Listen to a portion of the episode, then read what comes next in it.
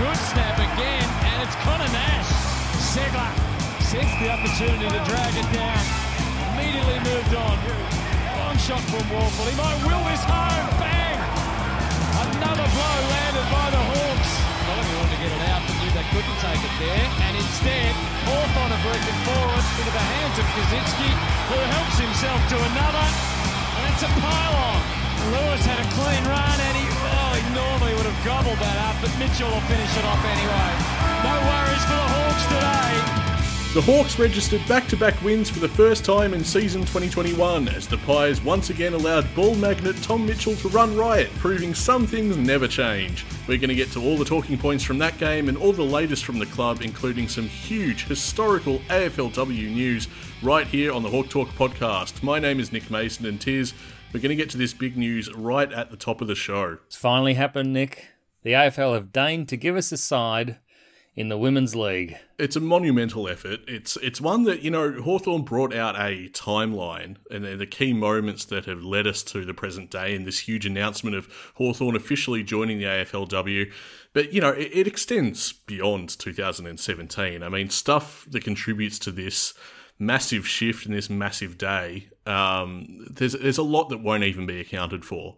There's a lot of efforts along the way that won't be put onto a timeline. Oh, yeah, it's been a major struggle to um, even get to the table with the AFL, and then you know they've basically had to be dragged through the mud to finally give these last four sides a team. So it's wonderful, though. You know you got to look at it. Uh, we're going to have sponsorship. We're going to have Dingley in say seven to eight years. We're going to be a much larger club, and I mean there's going to be more players to support. There's going to be more goals on Hawthorn for Hawthorn.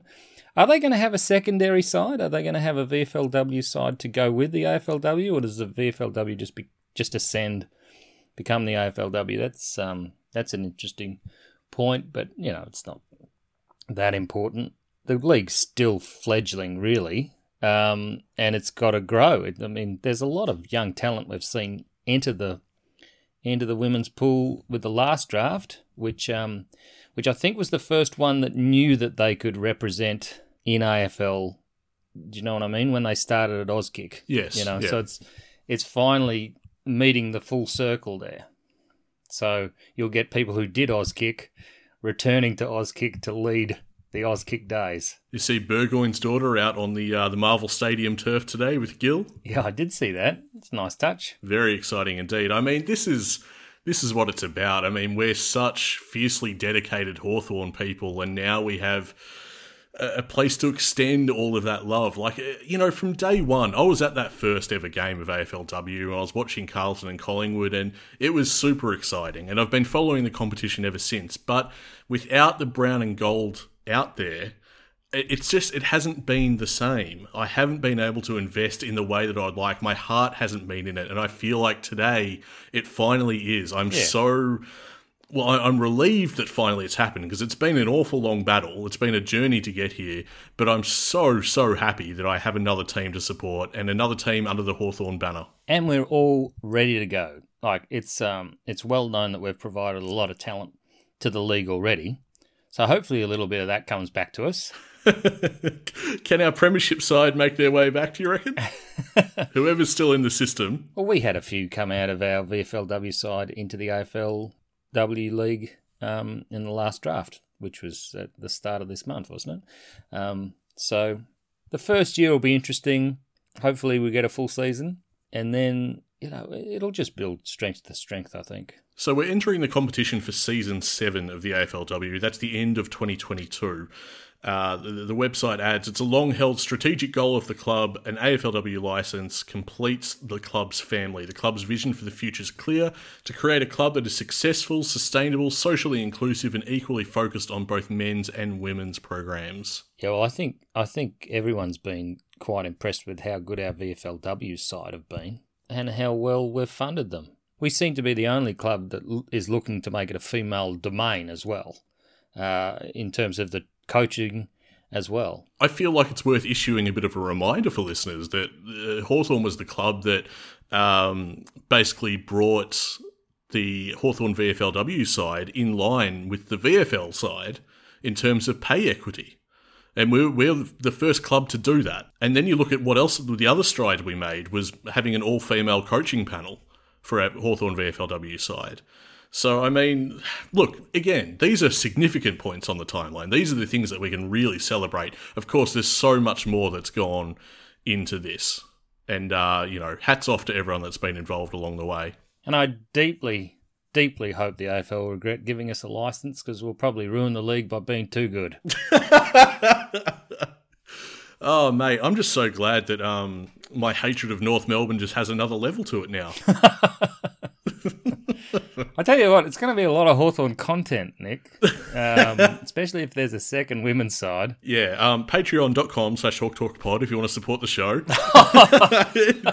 it feels like it's set for, well, expansion is the word. Uh, that's exactly what's happened to the to the brand today, and that's probably what's going to happen to the podcast because you know soon enough we're going to be talking about the senior men's side, we're going to be talking about Box Hill, and now we've got an AFLW side. So I mean, oh boy, it's going to be a big time for, for the Hawk Talk podcast too. Don't worry about that. Better than AFLX. it's better than AFLX.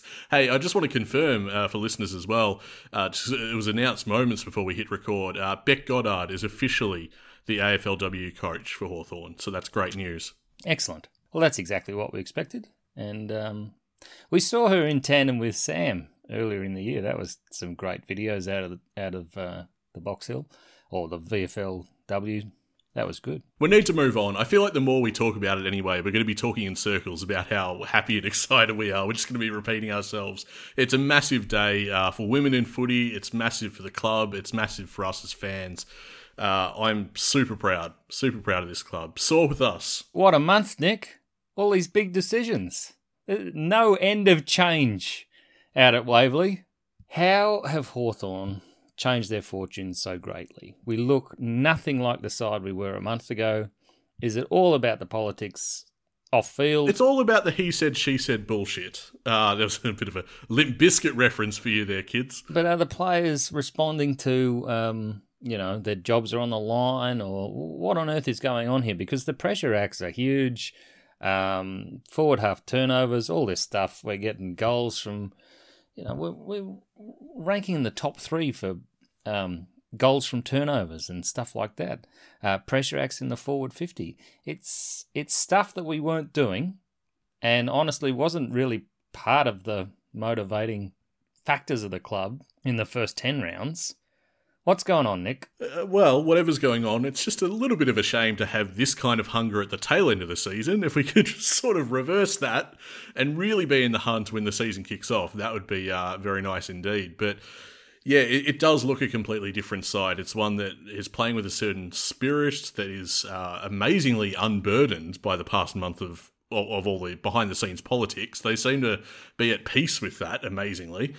And the midfield is clicking as well. I mean, this is something that we haven't seen for at least two years. It's something we've been enormously frustrated by. And the the midfield that we've thought to be stale, that needs something else, a different dimension. And, and granted, we, we've tried different things, like Newcombe, Nash, uh, it, it, the, the usual veterans of that midfield are starting to work together well. It's it's the darndest thing. Well, I mean, that's obviously Nash's influence there. That's that's all that is. All right. Well, I, I have many other players I want to talk about, but we can talk about Connor Nash first if you'd like. No, but what I was going to say is they just looked at the Magpies and said, "Well, you're not that great a side, actually. Um, we've got this," and there wasn't a great deal of doubt. We looked the better side for most of the day. Yeah, it, we did it pretty easy. Um, I mean, it certainly helps when I referenced it at the top of the show. When you let Tom Mitchell just do what he likes, he'll he'll get to work. He's a machine. Like you need to do something about that guy if you want any hope of beating Hawthorn. 44 touches at 84.1% disposal efficiency is insane. A team high 12 score involvements, equal team high 7 inside 50s, which was shared with Lockie Bramble. I'm sure we'll mention him later, but um, what is it with Collingwood and just deciding that nah, this player doesn't impact a thing? Well, they weren't to know, were they? He hasn't done it before. Um, it is quite remarkable. I think we had that chat at halftime on Twitter, and someone said uh, he averages in the high 30s against Collingwood um, for disposals. And for them not to do anything about him again. Hang on a sec. Wasn't it like he averages 43 touches? It wasn't even high 30s. Oh, was, was it 43? Oh, yeah, because he has had a 50. If I'm misremembering that, then I do apologise, Hawks fans, but I do believe that one of our listeners suggested it was an average of 43 touches against the Pies, which is nuts. Yeah, I did tweet sack bucks at halftime, but uh, but it wasn't just Mitchell. Blake Hardwick in his 100th game, he was unbelievable. Scrimshaw is making it look very, very easy, Nick. In the absence of talent around him, Scrimshaw is like a little diamond there now. He's my jellicle choice, Scrimbleshaw. God, that's so obscure. People know cats, don't they? What have I done? I've brought this podcast into disrepute. anyway, Jack Scrimshaw, 26 touches at 88.5% disposal efficiency, 12 marks and a goal. His body of work in 2021 is absolutely sensational. And you're right, it's the talent that's not there that will surround him in due course that makes this really, really exciting because in, in 2022, he's going to be off the leash. Yeah, well, I mean, if they can't lock down on him now, he's only going to get more confidence. I know he's he was totally stripped of confidence at Gold Coast, but he's finally putting it together. What is he, 23 now? And he's looking like he is at home in the in in the fire of the AFL. Um, not that the pressure came from Collingwood; they were pretty awful for a lot of the game. But when you've got Lockie Bramble running at 88% as well, he's just fantastic to watch. I know you said seven inside 50s, as many as Tom Mitchell. You know, Andy Collins, that's absolute masterclass in recruiting there. Every single week we have to mention him. He forces himself into the conversation by being that damn good. That's Lockie Bramble in a nutshell. Uh, Blake Hardwick, you, you, touched on before, uh, the milestone man, uh, produced one of his best games, I thought. 28 touches at 89.3%. Disposal efficiency, it's pretty standard stuff from Blake Hardwick. He is a marvellous dis- distributor of the footy. Uh, team high, seven intercepts, 467 metres gained. Uh, Chad Wingard, a guy I almost forgot to put in the rundown, neglecting the fact that he had 30 touches and six inside 50s and is probably enjoying his best form since he arrived at the club, in my view. Has to be just forward to centre, he's providing us with so much. And his aggression on at his opponent and the ball and his work rate is just and it's going really well with Dylan Moore as well. They seem to be matching up well. Um, it, you know, there was that moment um, where oh, who was it tried to to hold on to Mitch Lewis while the ball was still in play, and Dylan Moore finally got there, and oh, you know, he's he's got a huge work rate himself. I can't express how lucky we are that Dylan Moore and CJ were given last minute reprieves last year. Yeah, massive sliding doors moment. Not in the Damien Barrett sense, but just that could have gone a different way.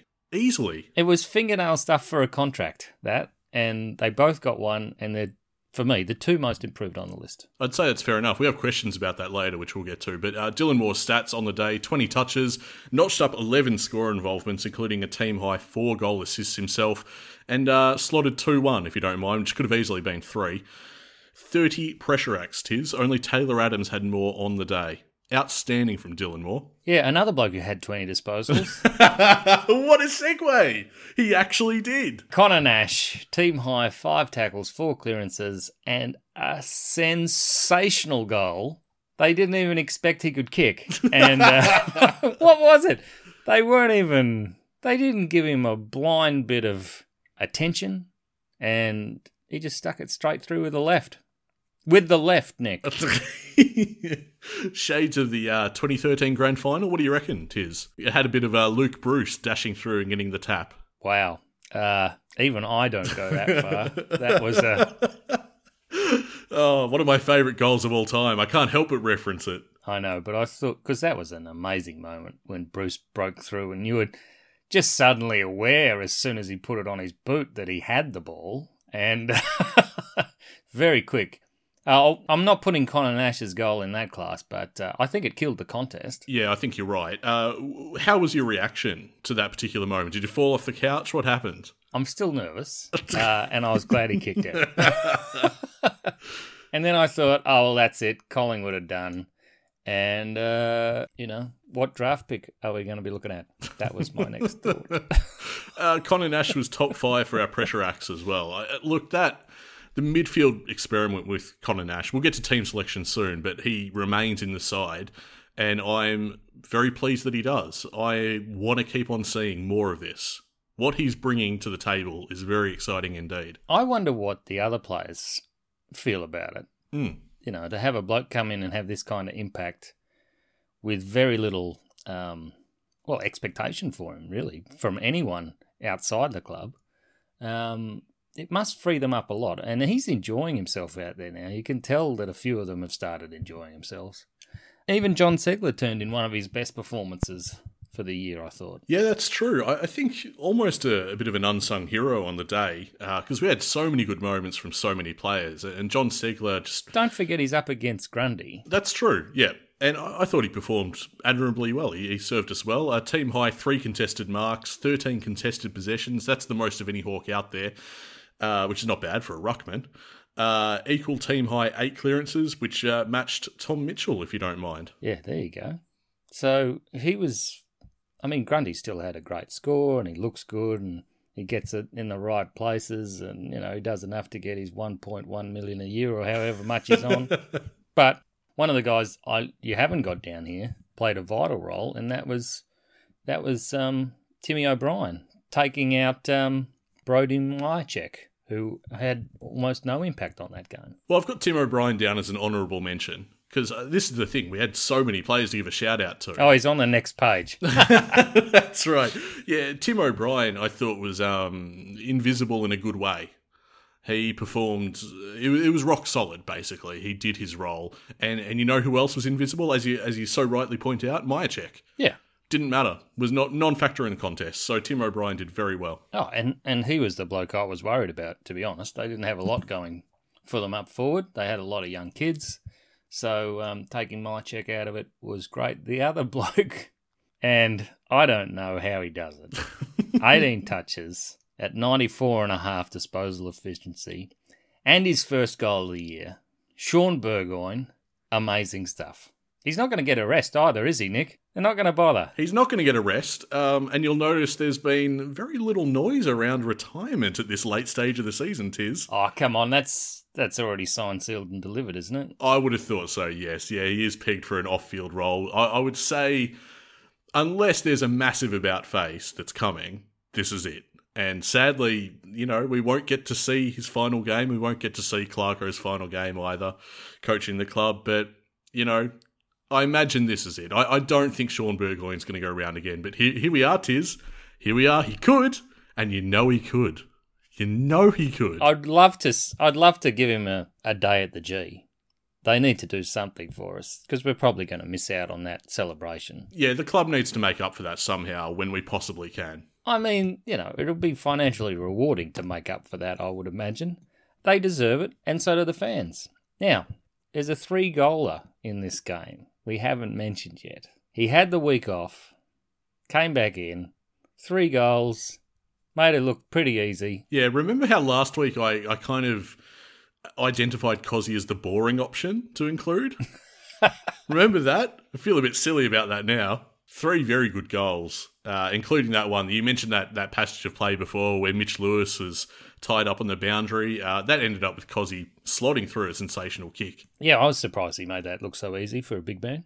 Um, very good. Mm-hmm. Now, uh, this team may even trouble the Dogs, who have been rocked by a lot of injuries, and I imagine they're sort of uh, navel gazing this week. We've got them in Tassie.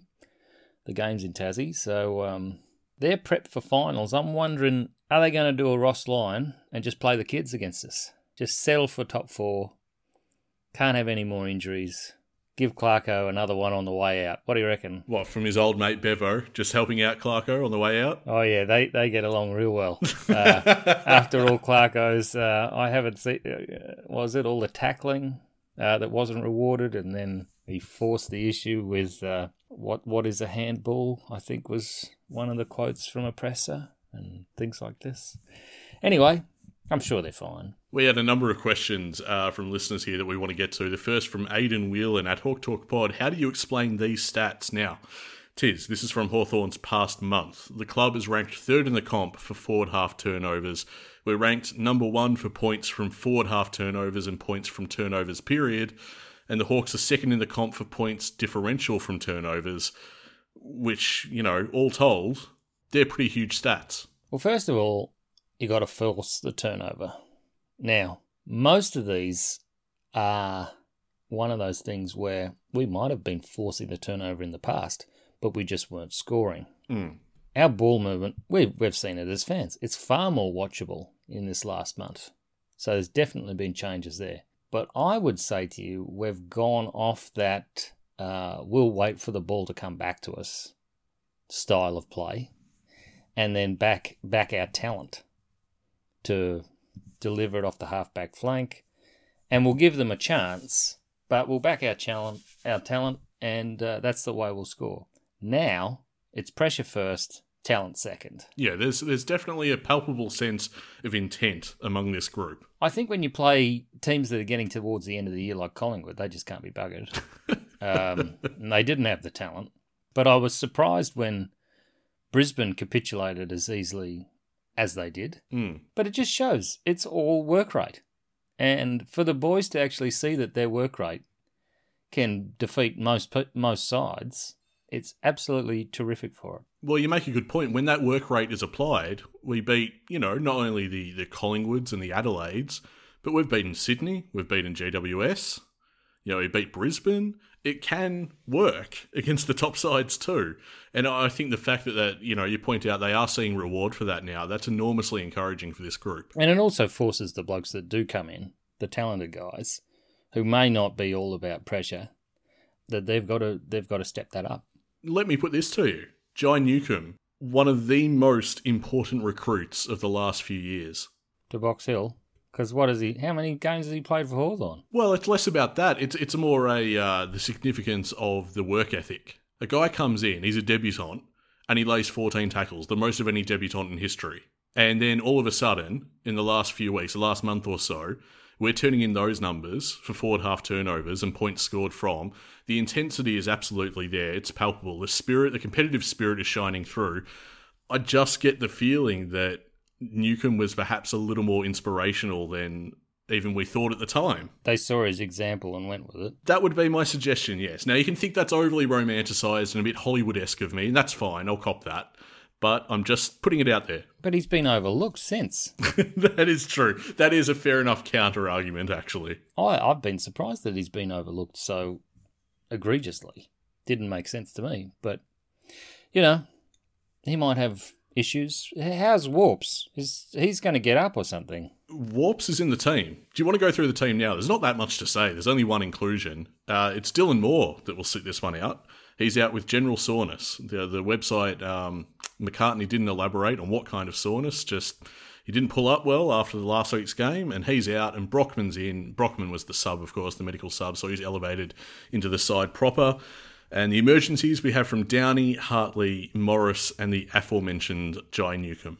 Now, we heard from Glenn as well. Uh, he writes After the off field dramas, the team seems to be playing as if a weight has been lifted from their shoulders. Do you think the off field problems ran deeper and longer than has been made public? Has Clarko effectively outstayed his welcome with the playing group, or had rather, rather than has? Uh, I actually think this reflects terribly well on Clarko. I think he's put the playing group ahead of his own emotions and has said, I understand um, your decision and you guys are fine. Let's just have some fun here. And you could see that he was still invested in the side Yeah. when he got so angry in the box on the weekend. you know, and he must be incredibly inspirational for the playing group to see a bloke who's lost his job and then doubles down with them. Now, this is the analysis that you won't get from other media outlets. Um, Clarko was actually ordering from Domino's. So. oh, what a cheap gag.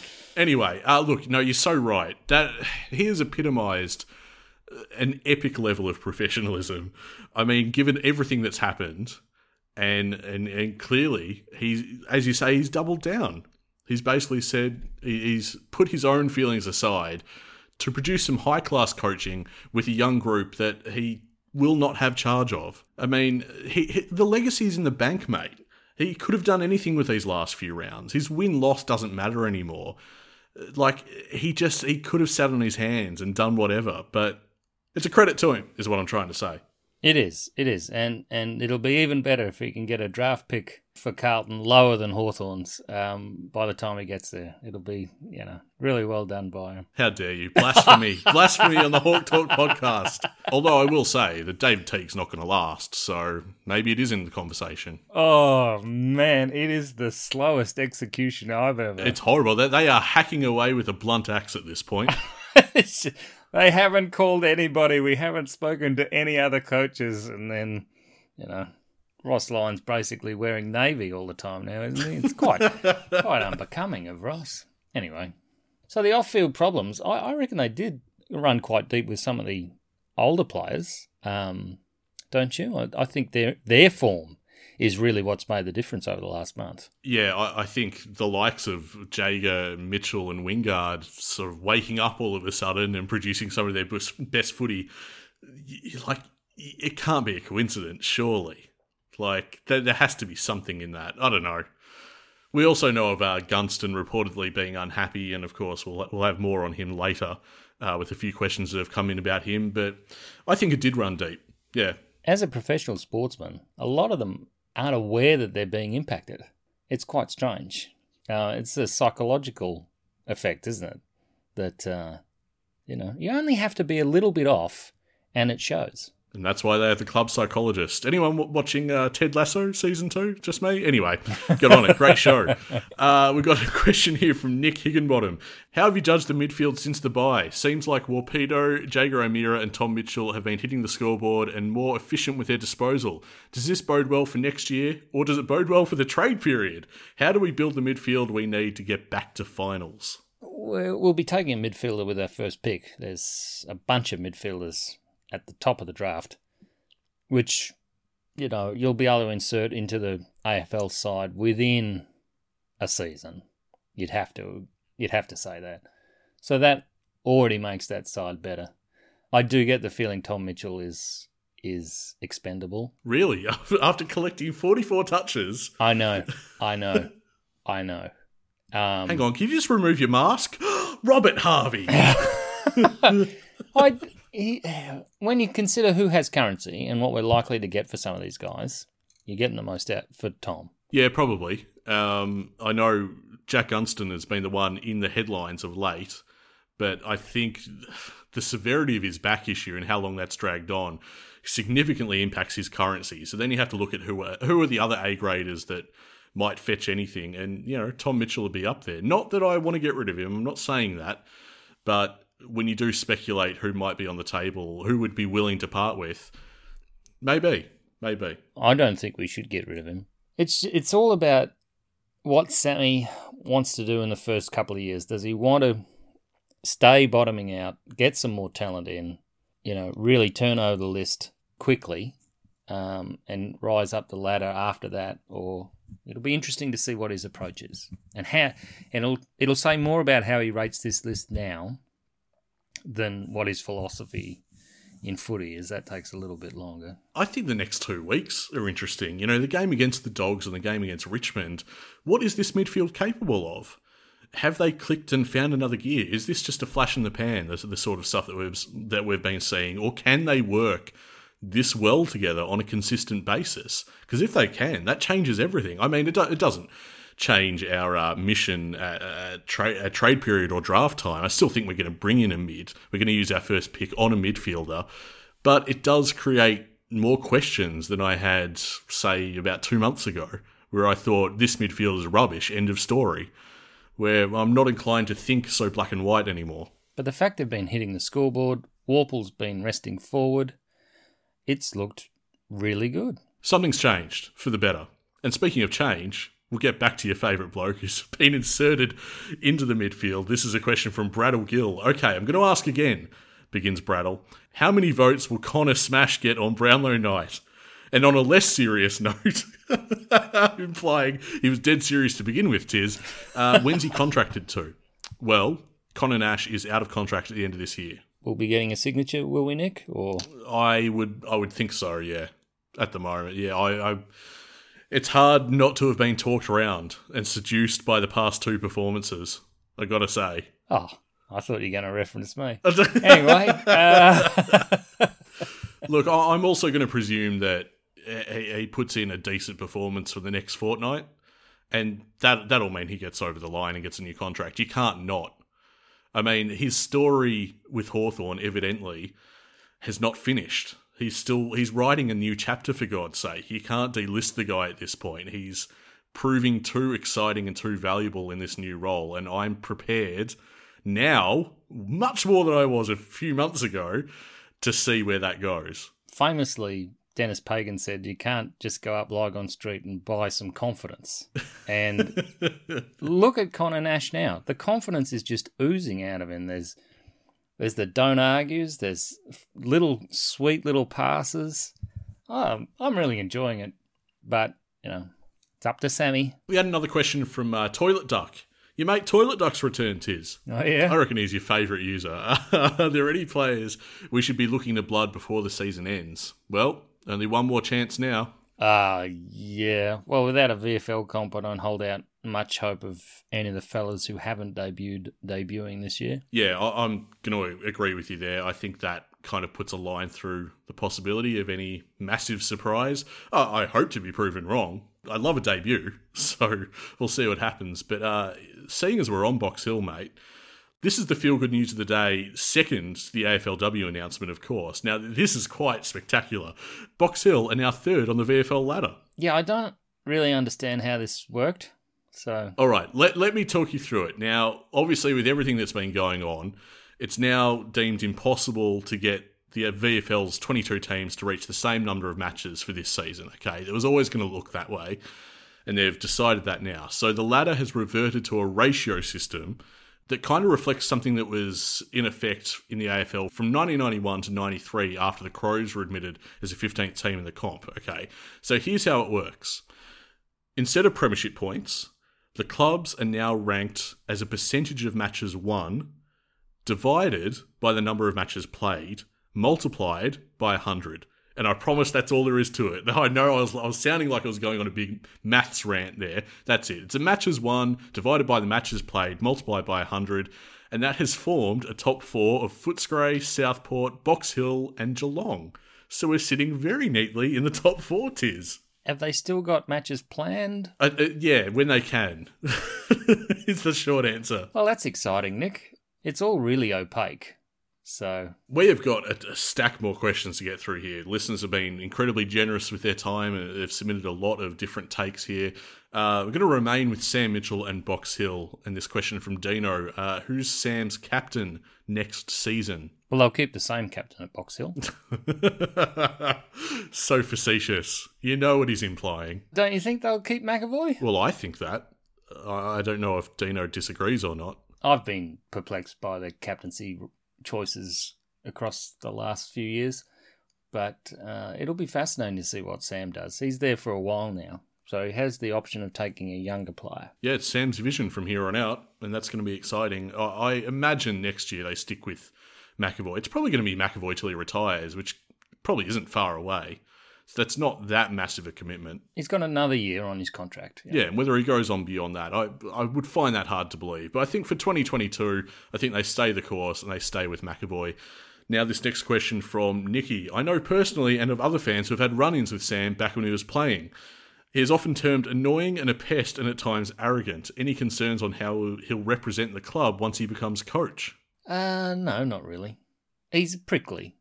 A lot of sports people are even Buddy and Roughy had good and bad days. You know, it's very hard to.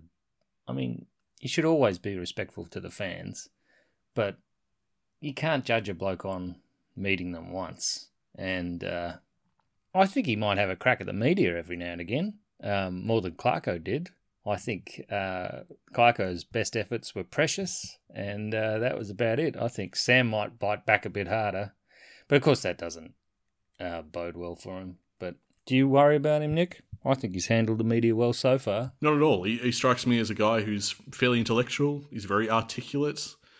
He, he has a fairly good temperament, from what I can see. And he, he strikes me as a leader as well. I think he has a lot of really positive attributes. And then if you want to get into the stuff that you know, you know, he's a bit of annoying, he's a bit of a pest, he's arrogant and prickly. I hear that stuff and I think, yeah, he's a competitor.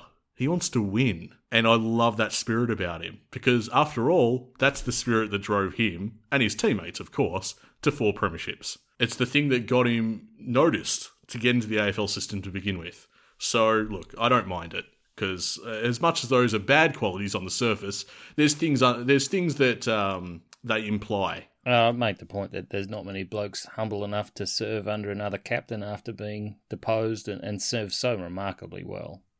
So you know, he, he does hold Hawthorn higher than himself. Got this next question here from Ethan. Uh, lads, I'm a big fan of the pod. Thank you, Ethan. Uh, my question is Who are the candidates for coaching Box Hill next year? Do you think Gary Ayres is a serious contender? And also, with Clarko leaving, where does that leave Brendan Bolton's future at the club? Surely, if Colo wants the job, Colo gets it. Colo might be pulled up and re- replace Brendan Bolton, who I'm not sure that he is hanging around much longer after Clarko goes. I know they're they're tight as anything. Like Clark, Clarko moved heaven and earth to get Brendan Bolton, who was seriously badly uh, treated by Carlton, back to Hawthorn and sort of rehabilitate the fella. But um, yeah, I'd like to see Gary Ayres back. He's certainly a very good coach and did wonderful things in the VFL. Well, that was why I was excited. But I think you're right in saying that Andy Collins has to be a shoe in. Now, on to the sticky subject of Jack Gunston and his week back. Yeah, yeah. Finally got a substantial update from uh, from Jack himself via the club. So he's gone in for a second round of surgery. So he's about, as we're recording, about a week removed from that, and his timeline's looking at about two to three months before he hits the track again and begins preseason. So it's been a hell of a year for him. Very frustrating. So backs are very, very difficult things to recuperate you got to strengthen him. Are we saying the club really, really did him a disservice by playing him against St Kilda that evening for, you know, I mean, he started in the back line and then I can't remember seeing him much after that. He didn't look well, boy. And then we don't see him again for the rest of the year. Pretty sure he started in the middle. Oh, yeah, okay. It's it's almost irrelevant. He played everywhere that evening, so Well, my point is they didn't make it easy. He had no game time before playing that match and it looks like a pretty bad effort on be- on behalf of the club. We don't have many bad efforts, but we have had a few injuries this year, and, and this is one of those ones they haven't handled well. So B Gunn asks, uh, is Jack Gunston set for the trade table? He doesn't seem happy. We've botched his recovery, and there's not much motivation for him going forward, given all he's achieved with Hawthorn. Uh, I think a trade is on the cards personally. Well, that's the burning question, isn't it? Well, you're looking at our Crimmins medalist, best player from last year, and uh, if he wants out, well, you have to let him go. Oh, he's earned it. He's earned the right. So I, I just think it's very surreal that, you know, we're sitting here talking about this when it wasn't too long ago that before McEvoy was announced, we thought, yeah, Gunston, captain, could be captain. Now, all of a sudden, like, what a year. What a year it's been. Well, the assumption there was that his back was so damaged that they didn't give him the captaincy. Yeah, I guess so. Um, by a lot, a lot of people made that assumption. Um, I understand that Jack was heavily in Clarko's camp. That's a report, isn't it? And uh, he he felt that the he felt that the opinions of the younger players should be derided and mostly ignored because they didn't know what it was like to be under someone who wasn't Clarko. Um, whereas Jack has come from Adelaide and knows what it's like to play at a club that's not well managed. um, I was just going on seeing some of their delistings today. The guys that coming off their list, they're not offering contracts to, and when you think back of some of the talent that's just walked out of that joint, it's incredible. We had we even had Ricky Henderson, who was a bit part player for them, but was excellent for us. Yeah, very true. Finishing second to Worpel mm-hmm. in a P- PCM. So look, I I don't know what Jack's doing. I hope he stays. He's an exceptional third tall. He's one of you know I don't think anyone plays his position as as well as Jack does when he's on fire, and he can go into defence. Um, we heard from Ben. Uh, there has been talk from Riley Beveridge and Cal Twomey regarding a trade of Gunston for the Lions' first round pick. which as it stands is tied to Melbourne, so it'd be a very late first round pick. Uh, is this unders or overs for Gunners, or even worth considering, or would the Lions be dreaming? Oh, do you reckon Gunners wants to go to Brizzy? I think he would go to another Melbourne club myself. I don't think he's looking to change locations. So I I would say he'd, he'd just go somewhere else within the state. Oh, it's it's purely purely speculative from me. I, I wouldn't know what his intent is there. I mean, he's got Fagan and, and Birchall up there waiting for him. So I mean, if that's something he's interested in, um, but it, it, like I do admit, it seems unlikely. Um, what kind of currency does he have, though? That's the question. I don't know, Nick. He doesn't really fit the profile. They only want players that have, you know, won four premierships at Hawthorn, not three. Um, do you think that's enough? That you know, that that'd be a cross on the CV from Fags there. So maybe not. Uh, it, has been said that you know I've seen people chatting about how Brisbane and the Bulldogs would potentially be interested, especially with the injuries they've incurred this season. Um, one really recently for the Bulldogs, but yeah, look, I it would be an enormous gamble because by the time October rolls around, uh, looking at Jack Gunston's timeline, he's not fully recuperated yet from this second surgery. And uh, it, would just, it would be a huge roll of the dice for a club, especially because of what Hawthorn would be asking for. We'd be looking for a first round, thank you very much. Mate, you'd roll that dice every time. If Gunston comes back, he, he improves every side in the AFL. Oh, unquestionably, but that's a huge if. Nah, it's not that big an if. Oh, isn't it? He's very professional. And as long as you are prepared to give him the time and you don't bring him back early, I think you'll be fine. Well, professionalism doesn't have any say over what your anatomy's doing. So he can be as professional as he likes. If his back's stuffed, it's stuffed. No, there's a lot of blokes that don't do their recovery. They don't. They don't do the exercises. They don't. That's why they don't make it back. That's why a lot of players get one big injury and they don't make it back. I still think it's a big chance, especially when we're, you know, he'd be commanding the first round, hopefully. That's what Hawthorn would be seeking. To give that up be pretty pretty big. And the Machiavellian in me says, if you're thinking that, Nick, we better let him go. If you're thinking he's not going to make it back. No, I'm not necessarily thinking he's not going to make it back. I'm just saying what's at stake for any potential suitors. They're interested. They've got to weigh it up and as have we. So it'll be interesting to see what Sammy does. If he's got a, he must have a thought of what he wants to do with Jack. Now, if Jack doesn't want to be there, it's up to him, and we'll probably get a fair amount for him. He is thirty, but he's one of those players that if he turns up, plays his best, you're going deep into finals. And this club knows that and will hold on to him, I think. I, I, I don't think Hawthorn are going to initiate talks it'll be another club coming sniffing around that might force the issue. I don't think, I just don't imagine Hawthorn's going to be on the front foot about this. No, no, you'd have to make them listen. That's the point. Now, seeing as we're within the realms of trade and draft talk, uh, we got this question from Stephen. Do we give Burgoyne another year? Transition year with Sam coming in, having Bergs down back as an on field leader, and having Will Day playing with him has to be beneficial, similar to Hardwick and Hodges last year. Composure down back is still a worry with Frost and Hartigan there. I'm not buying this. Uh, if there's another year for Burgers, it's at Gold Coast with Jack, and we get their first draft pick. That'd be great. I mean, at a certain point, as much as I do think that Silk could go again, uh, we have to move on sometime, don't we? He's not part of the next premiership team, and we have to cut the cord at some point. And don't forget how much talent we have in that backline to come back. Exactly right. Yeah, it's going to be a genuine problem. Like we'll have to really manage that well. It's a good problem to have. Well, you get you get other blokes' noses out of joint because uh, burgers would not be best twenty two if they're all available. Well, exactly right. And that even just hearing that and thinking it, it, it seems blasphemous because he's so good and he's given so much to this club. But that's time, baby that's how it works. Time rolls on, and he's not going to be part of the next flag tilt. He's not going to have any regrets. Don't you worry about that. well, oh, I'm not. I'm not worried about him. I'm. I'm speaking more to our listeners. They're like, oh, "How dare you, Shaun Burgoyne?" Uh, uh, like it just. It just is what it is. Like we. We have to move on at some point. Now, I reckon Stewie Bro is totally on the money here. I could almost see the sale tag hanging off Jon Ceglar for most of that game. okay. Yeah, so Stewie Bro says uh, Seg's getting a game is perhaps showcasing his ability for future suitors.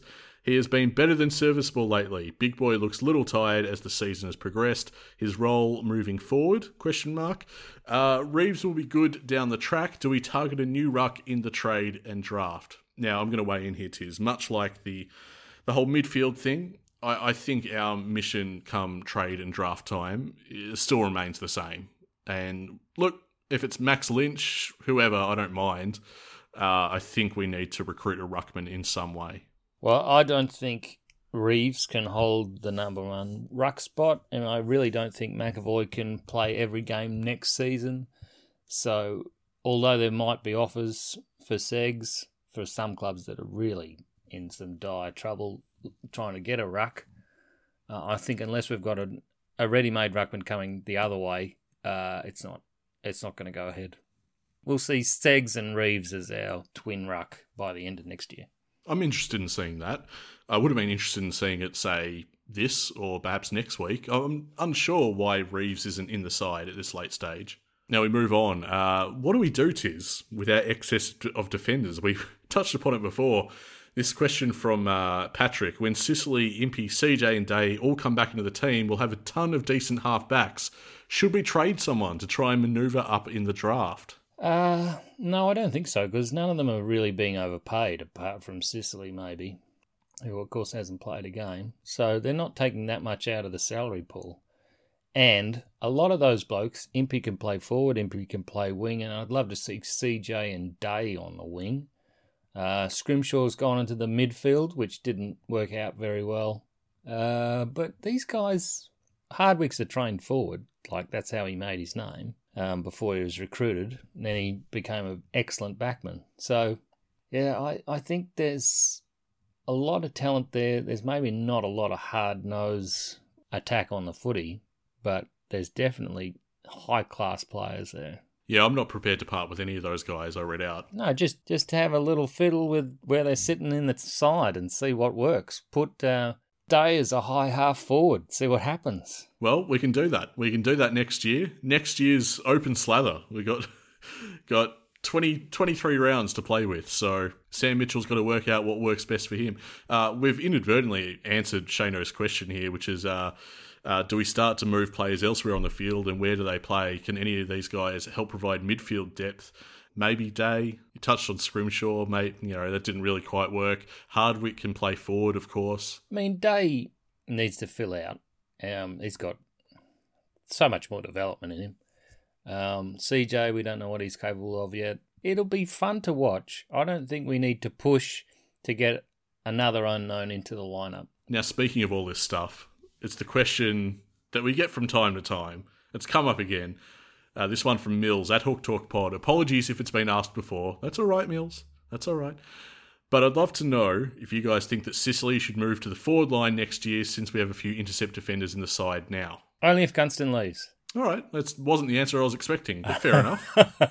I try to make it interesting. I can't just say no every time, Nick. well, I, am no longer saying flat out no anymore because I see the merit of it and I see the problem that we have. We we do have a glut, yes, a glut tis of uh, defenders. So, as much as I think that Sicily is just straight up an all Australian defender, yeah, exactly. He's the best of them. So you know, you don't rob him out of there. Yeah, I think he's the guy that I'm the least willing to move there. But if it happened, I'd understand. I could understand what they're trying to do. Anyway, we move on to uh, most improved players and PCM chat. Here, a question from, uh, well, two of the same sort of questions from uh, Andrew and Mount Kilimanjaro.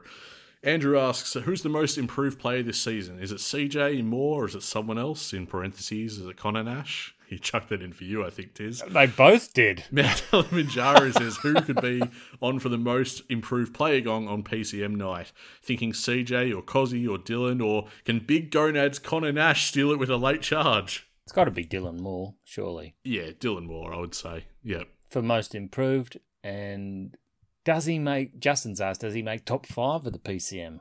Oh, wow. Um, we've missed a few a fair bit of talent out of the side this year. There's, you know, Impey was playing very well for a time. Tom Mitchell probably wins it again, right? I'd say Tom Mitchell, yeah, probably wins it. I'd say Scrimshaw and Moore might make the top five, both of them. Hardwick would be very close. Yeah. You know what'll be fascinating? Where Frosty is. yeah, that's true. That's true. He had one of the most incredible things I've ever seen. Came out flying out of the back line like Trent Croad on the bit, and then lovely little dink pass to Tom Mitchell. Totally unexpected. Even the cameraman had a double take. I might have tweeted it out on the day, but I think Sam Frost is one bloke that could run at 100% disposal efficiency for the next 10 games. I'd still be nervous every time he had the footy. No, he's really improved late in the year. Absolutely he has. And he played on Elliott, didn't he, on the weekend? And he's one of their best. And uh, smothered him pretty well. So you referenced Justin's question. Uh, in in his own question, Justin actually said that Dylan Moore is fourth in the comp for tackles inside 50, which is uh, an incredible stat. He needs, what, six more goals to get to 30 for the year, I think? Is that what I'm read? I might have misread that, but anyway. He's out this week, so he's probably not going to make that. But um, he's had a terrific year. I think it's, you know, looking at these names that are thrown up when we're discussing the most improved, uh, it's another good problem to have. Where you're like, oh, we've got actually got plenty of options of nominations here. If we could have nominations for best clubman, that would um, that would impress me. Always hard to, to pick those from the outside looking in, but I take your point. Uh, final question here for the episode. Uh, expectations for the 2022 season. That's something that Lauren wants to discuss with us. We can't do that yet. We don't even have the fixture. Oh, come on, give it a go. Be brave, be bold. Uh, where would we have to realistically finish next year, writes Lauren, for you to both feel as if we've outperformed expectations? And where do you predict we'll finish on the ladder? What's the best place for us to finish? Low enough to still get a top five draft pick? All right, so there's a, there's a number of layers to this question. First one being, uh, where do we have to realistically finish to feel as if we've outperformed ourselves? Top 10? Yeah, I'd agree with that. I'd say knock, knock, knocking on the door of the finals. Uh, getting close, but not actually in the finals. I don't think that'll happen, but getting very nearly there, I think, would be. Well, it'd be massive. I think we would have outperformed ourselves in that case. No, no one rates us that well. No, and, and for a young team to be that consistent would be would be excellent. Um, Where do you predict we'll actually finish on the ladder? well, I'm not even sure where we're going to finish this year, Nick. it's true. But I'm I'm usually fairly optimistic. A new coach comes in, they tend to win the first couple of rounds because oppositions don't know what they're going to do, and depending on the fixture, which might be quite generous, um, you just never know. Like, what were your expectations in 07, Nick? Because 06 was fairly disappointing. There was some obvious progression, but we were 11th. I, I wouldn't have been expecting to finish fifth, and I know that's the point you're nudging me towards, and I'm happy to, to lean into it. Ah, well, as long as we recruit another buddy, we should be fine. it really is that simple, folks. So, big month, Nick. Giving Clarko the ass. Sam is the new leader of the club. We've finally got a women's team. Anything else? What else we got left? Well, it's the uh, the 12th of August as we're recording this, so there's a fair bit of life left in this month. Who knows what could happen? I mean, you know, apart from Richmond finishing ninth because Hawthorn ruined their uh, three-peat chances, I mean, that's obviously signed, sealed, delivered, mate, isn't it? That is looking pretty bloody good, actually. I... I told you. Now, have you caught up on the decision for Toby Greene, whether he can play tomorrow night against Richmond? Predictably, no, he won't be playing. How expected is that? Oh, it's ridiculous. And Selwood gets off. I mean, they had a real chance to silence the, the entire footy community in terms of like their bias, and they just skipped over it. They went, "Nah, stuff you." Selwood does get off for everything, and Toby Greene does get suspended for everything. Stuff you. So the dogs, with huge amount to, well, they've got to get momentum back, don't they? Yeah, yeah, they do. They lost to Essendon, um, and Essendon looked pretty good in the closing stages, and the Bulldogs did not look pretty good. I tell you what, the expected score lines, you know how I infuriate you by reading them out of the Herald Sun each week? Go on. the dogs should have won by about six goals. Wow, there you go. That that's how that's how badly they're kicking for goal. So what you're trying to tell me is they're gettable this weekend.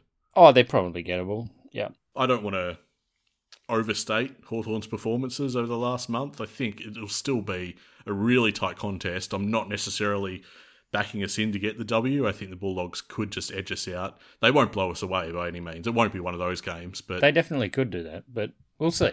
I don't think they will. Their midfield is stacked. It's it's a wonderful test to see whether the midfield is as good as we've begun to think they are over the last few weeks. It's all gravy for us, mate. Either we lose and our draft hands might improve a little bit, or we win and the Alastair Clarkson farewell tour rolls on in style. So I'm perfectly happy to sit myself down in front of the TV and come what may. We need to wrap this thing up. Uh, it's been a supersized edition of the Hawk Talk podcast, and it's time to get to our social media stuff. Uh, if you enjoy what we do and you haven't rated or reviewed us yet on Apple Podcasts, you can consider this a bit of a nudge to do exactly that. It uh, really helps to bring fellow Hawthorn fans to our show.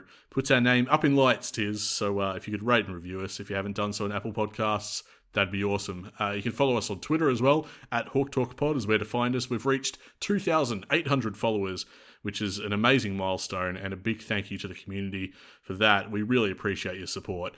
Uh, and we're also on Facebook, facebook.com slash hawktalkpod, and Instagram. You can find us there. We also have merchandise now, redbubble.com. If you head there and search Hawk Talk Podcast, you can find our wares. Uh, and you can support the show over on Patreon. That's the big one for us. You can become a subscriber, any subscription tier you want. All the details are there, patreon.com slash hawktalkpod. And uh, it seems there'll be no shortage of bonus content coming your way over the off season, Tiz. Why is that? What are we doing? A fair bit to talk about. I mean, we've got Silk retiring.